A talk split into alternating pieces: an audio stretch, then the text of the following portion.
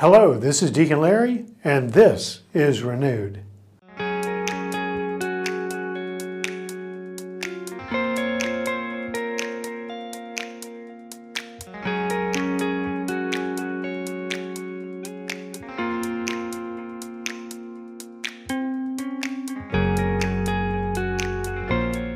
Welcome back. In the 13th century, our, our beloved and famous St. Thomas Aquinas was one of those great philosopher theologians who was exposed in the early days of the introduction of Aristotle, whose lost works were uh, brought to the Western Church through our neighbors in Islam.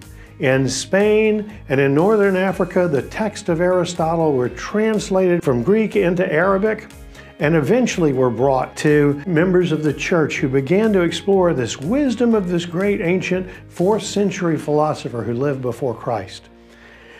The important thing I want to note today is not all of Aristotle being important, but what that action was. And that was St. Thomas, this Christian theologian, along with many Franciscan theologians, uh, Dominican theologians, all at the University of Paris, went and took this secular, this pagan philosopher's text and used them as a tool to illuminate Christian thought.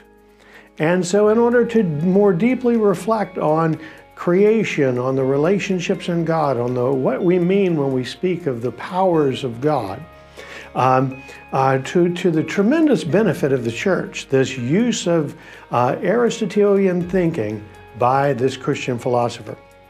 Now, what does that have to do with today? I have the privilege of being able, being uh, uh, teaching a course right now.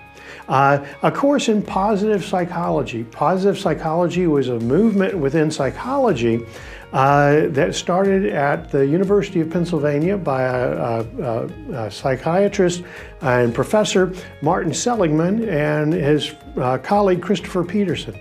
And what this uh, positive psychology looks at is so many dimensions of what does it mean for a human person to flourish. Gosh, what could be more important from a Christian perspective? Psychology, up until this time, very often was looking at what was broken in us. In positive psychology, they're looking at what are our strengths and what works and what it helps us to flourish. Ultimately, St. Irenaeus of Lyon, who was just made a doctor of the church by Pope Francis, said this line. He said, The glory of God is the human person fully alive. It sounds like the goal of positive psychology.